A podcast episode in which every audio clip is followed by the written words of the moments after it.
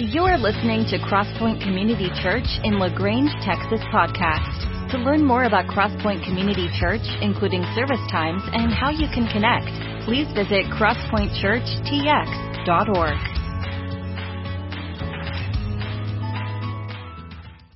Well, it's been requested that we keep this series going as long as La Grange is in the playoffs.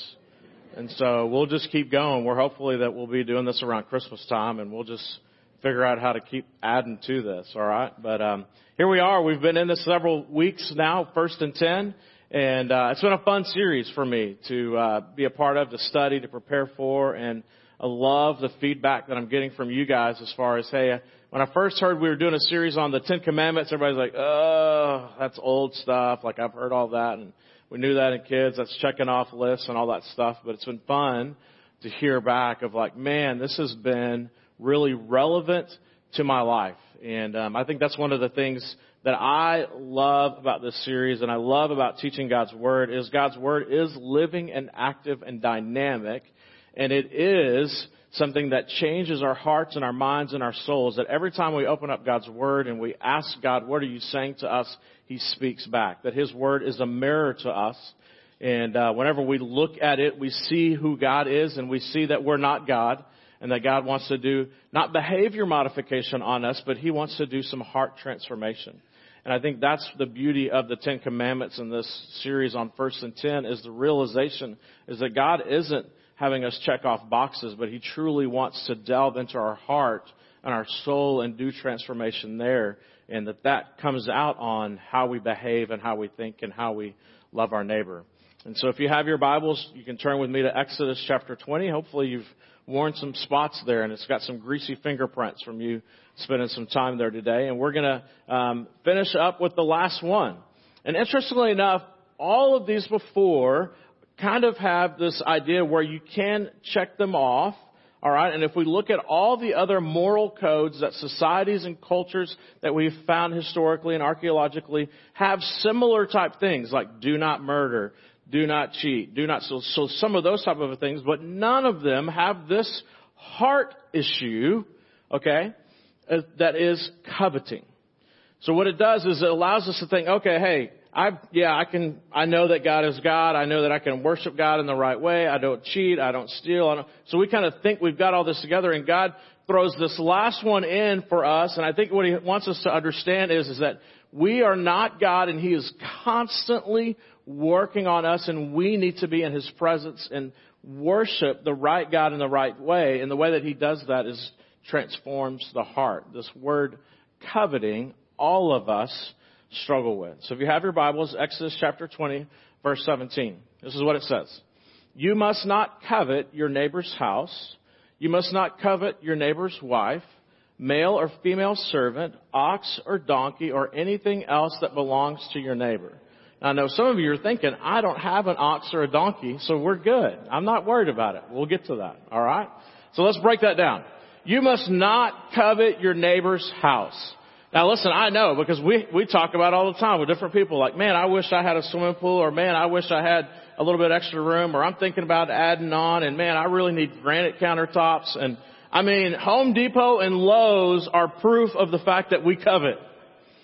Right? I know some of you, and when we lived in Denver, people would find out that H, or DIY or HGTV or whatever was going to be in town, and they would troll Lowe's and Home Depot hoping to be the person chosen. And my wife, I mean, there were a lot of Saturdays where my wife was out there because we were hoping, right? I mean, we were like, please pick us. We covet something better about our house. It's, I don't, it's that, you know, the American dream or whatever it is. We think, man, if, if I could just have the better backyard with the swimming pool and the, the fire pit and everything, then that's my vacation away. I can relax. I'll be a nice person all of a sudden. Whatever that is that we think. So we, we covet our neighbor's house, right? You must not covet your neighbor's wife. If I'd have married her, I'd be much happier. Okay?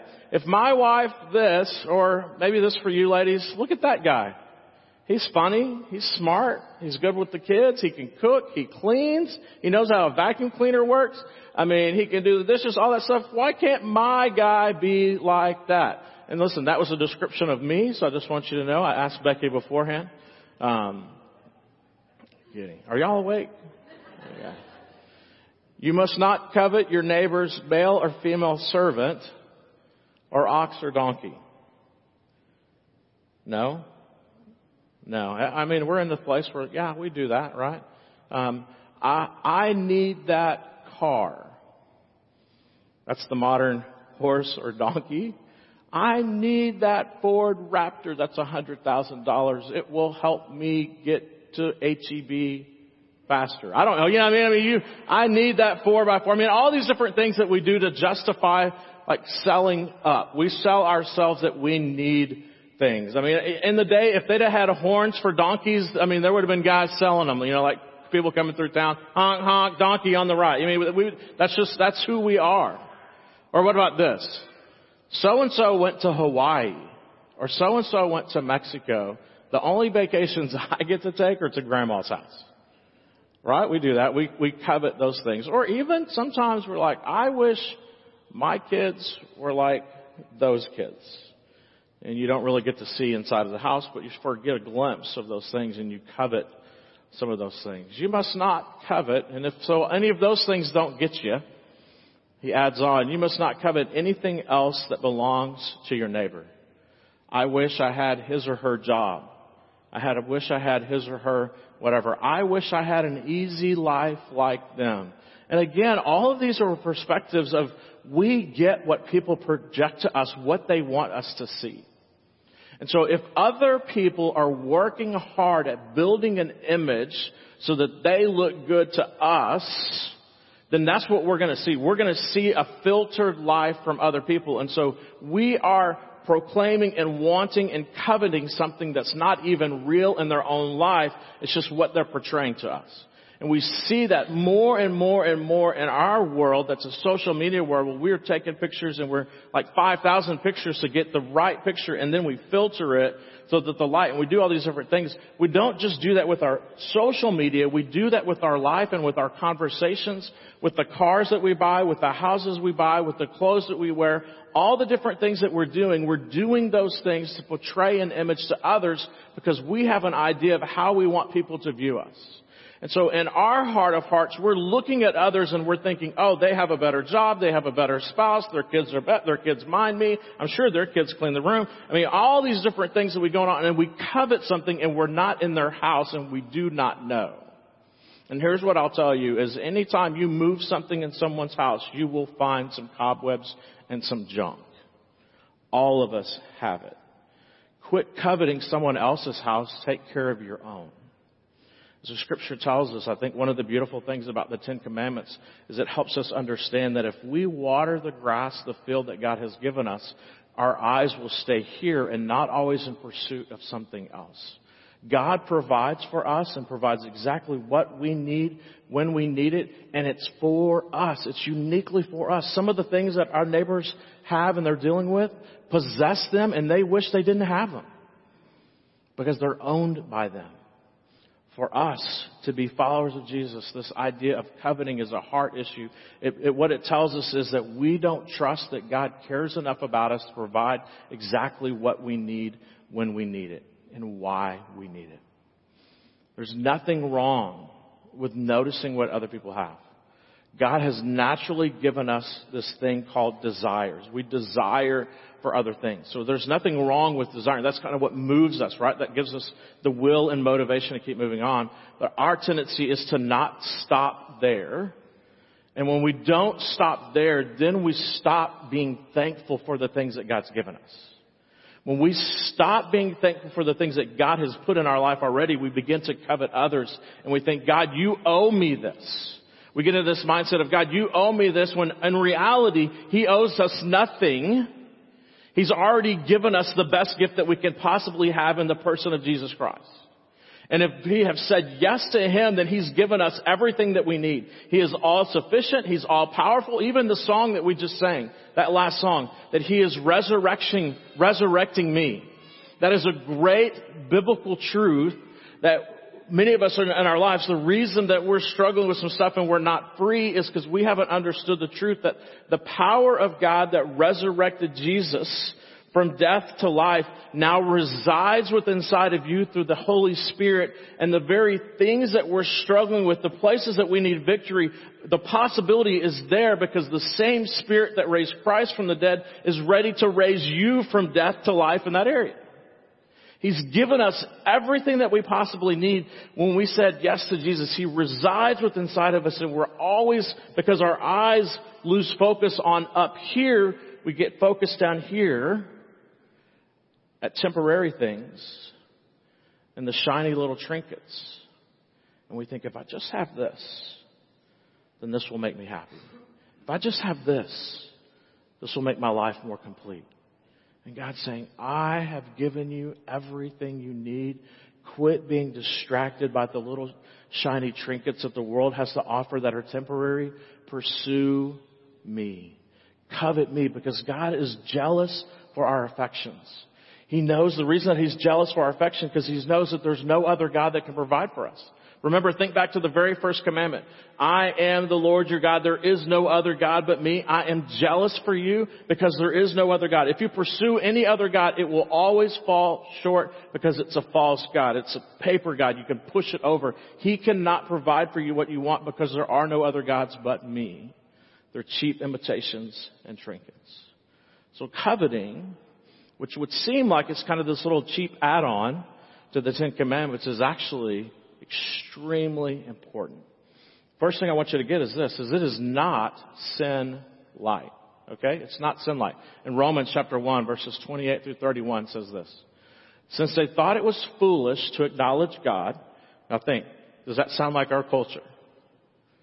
Foolish to acknowledge who God is, right? There's only one God. We're proclaiming, the scripture says that it's truth, that the one God is Yahweh. So those that proclaim that it's foolish to know Him, alright, uh, He abandoned them to their foolish thinking and let them do things that they should never be done. Ways of sinning that dishonor their parents. Their lives become what? Because they don't acknowledge God, become full of every kind of wickedness, sin, coveting, another word for greed, hate, envy, murder, quarreling, deception, malicious behavior, gossip. Does it sound like election time? They are backstabbers, haters of God, insolent, proud, boastful. We invent new ways of sinning and disobey our parents. What? Disobeying our parents is in the midst of that? They refuse to understand. They break their promises, are heartless, and have no mercy. Coveting is in the midst of all of that. It is not sin light. It is sin. God is concerned about our heart. He's concerned about our thoughts. It's again, it's not bad to have these desires or these feelings. Okay, that we see something, we're motivated. However, these desires and feelings need to be put in their proper place and in the proper way. Now there's one worldview, one world thought that's very popular these days. You, you, hear about it and maybe you don't even, can't even put it into thought is you've heard the word karma, you've heard the words nirvana, you've heard all these different words. And so one of the most common things, teachings, is the Buddhist teaching and they teach that suffering, that you can kind of think out and suffering is a natural thing, okay? And so I want you to grasp that this is something that you constantly hear and I want you to wipe out, alright? Life is suffering. Alright? That's what the Buddhists will teach you, that life is suffering. Scripture teaches us that life is to be to the full and that we can have a full life and a complete life. How? Through the person of Jesus Christ. Buddhists teach you that all of life is about suffering. They also teach you that suffering is caused by craving. Now who gave us these cravings? God. God naturally gave us desires. He gave us cravings. He gave us the ability to see and to say, that is good. Buddhists would teach you that that is a bad thing and because you crave then you suffer and that the only way to get out of suffering is to get to this place, a state of nirvana, alright, and suffering ends when you stop craving. Listen, the scripture teaches us it is natural for you to crave. That you should want to crave and want to have these things and God's naturally put us in it. But the deal for us is to understand that God wants to guide us and direct us on the path and that those things, those cheap trinkets that we pursue are not God and not a replacement for God. Not sin light. Other moral codes have had other things, but none of them have this idea of covet. It's a heart issue. Coveting is completely about the heart. We've talked about this over the last few weeks that adultery is more than just the act. It's lust in the heart that we see someone and, and, and move beyond just saying, hey God, you did good with creation. We move past that. Murder is hate and anger in the heart that we don't just necessarily physically take a life, but if we say something about someone that changes how people think about them when they walk into the room motivated by hate or anger or whatever, we're pushing other people down to raise ourselves up. That is murder. That coveting is taking and stealing from someone else that something that is rightfully theirs. We want it and we take it in that moment that in our heart that we have the transaction beginning to think, I wish that they didn't have it and it was mine that is coveting. We even see it in Joshua chapter 7 when Achan, the Israelites are on marching in, they're into the promised land, beginning to, to clear out the land. Achan's sin was he saw the plunder. Now God had told the people, wipe the people out, wipe out the plunder, bring the stuff to me and we'll prepare it, but wipe everything out. And Achan saw the plunder. He saw the, the, the gold and all the different stuff and he's like, it says in Joshua chapter 7 verse 21, I saw it and I coveted after it. And so I took it and hid it. That we have that do. We, we, we go to the store and we see something and we're like, I need that is the words that we say. And so what do we do? We know that we probably can't really afford it right now, but I need it. And so we put it on this thing called Visa and Discover or MasterCard right? That's where we get caught. We see it, we see the plunder, and we're like, I need it, and I need it now, and so we do what we can to get it. In James chapter 4 verses 1 through 3, God, God shows us this inner struggle that we have with coveting. He says, what causes fights and quarrels among you?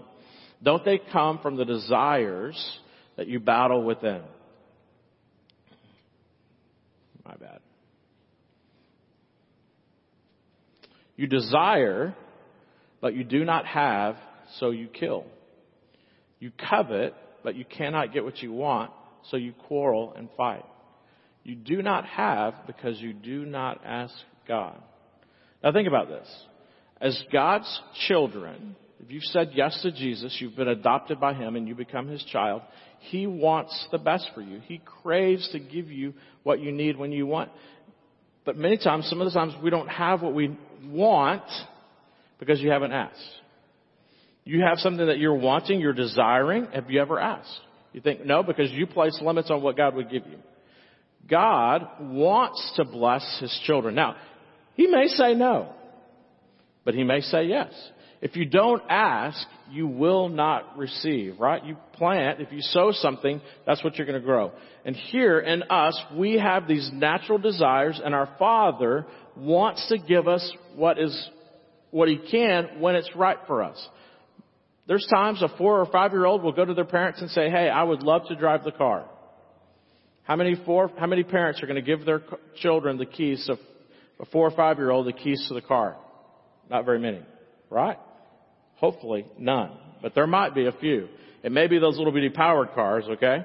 But not a real car. And so there's times that we come to God and we ask for things like that, that He's just, it's like, wait, no, that's not gonna happen. However, there are reasonable requests. If a 16, 17, 18 year old that's had some driving lessons, that's had some time, they come to mom or dad and say, hey, can I take the car out today? You're more likely to receive the keys with parameters, right?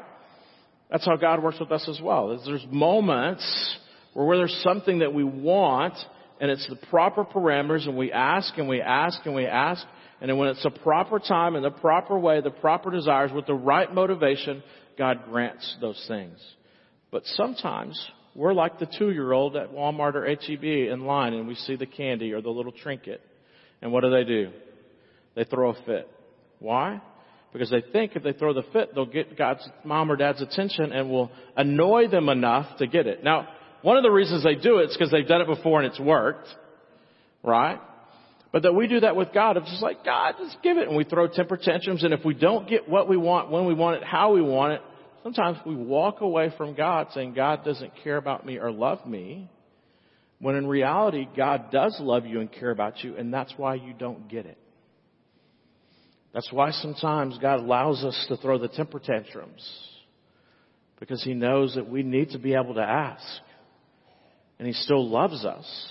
But He's like, it's not the right time. You do not need another piece of candy. You do not need another toy. I've got something better for you. In James chapter 4 verse 3, when you ask, you do not receive because you ask with wrong motives, that you may spend what you get on what your, on your personal pleasures. Again, the motives by which we ask. That there are things that, that we want and uh, the heart issue behind those things. Coveting, in reality, is a failure to love our neighbors well. It's not fair. Think about Christmas time. Two kids get together and one kid gets a toy and they're like, yeah, that's exciting. And then the other kid opens up their toy and they're like, yeah, that's exciting. The kid that just got the other toy is now mad because they think the other kid got a better toy and they fight over it even though they didn't ask for it. But they fight over it. Have you ever had that happen or seen that happen? That's how we do it. Coveting is that. Is we, God has given us good gifts, but we begin to look at the gifts of other kids and go, I want that, I need that, and you never even asked for it. You didn't even know that you needed or wanted it until you saw somebody else with it. And God said that's what our coveting is, is a failure to love our neighbor as ourselves and wanting what they want and this, this mindset of it's not fair. And our misplaced desires lead us to discontentment. Our misplaced desires lead us to a spirit of discontent. And our discontent is an expression of how much we think God owes us because we don't believe that God truly cares about us or is big enough to take care of our needs. Even in Colossians chapter 3 verse 5, we see that, that coveting is this, this idolatry, that I can't live without that person, that place, or that possession, and we want it and we need it. Again, this idea of coveting be a heart issue is anything that captures our attention and our gaze is a cheap imitation of, of something that we have these cheap trinkets. So how do you know then if you have a heart problem or if you have a coveting problem? Four things that I want you to get this heart diagnosis of, of the coveting problem. The first thing is this. Have you ever hurt someone else to get ahead? I mean, don't physically hurt someone, but if you kind of stepped over others or done what you can to, to get the job promotion or get what you want. And it could be, you know, brother or sister, whoever. You're going to cheat others. You're going to cut corners. You've neglected something. You've got a, your bottom line driven. And, and I think I've think in pictures, and so I think of a band-aid. You know, if you hurt someone in such a way that it, if, maybe at the minimum they need a band-aid to cover over that. The second way that we need a heart diagnosis is sometimes we're preoccupied with making and accumulating more. That we have this misnotion, we have a spirit of discontent, and so we're constantly wanting and possessing.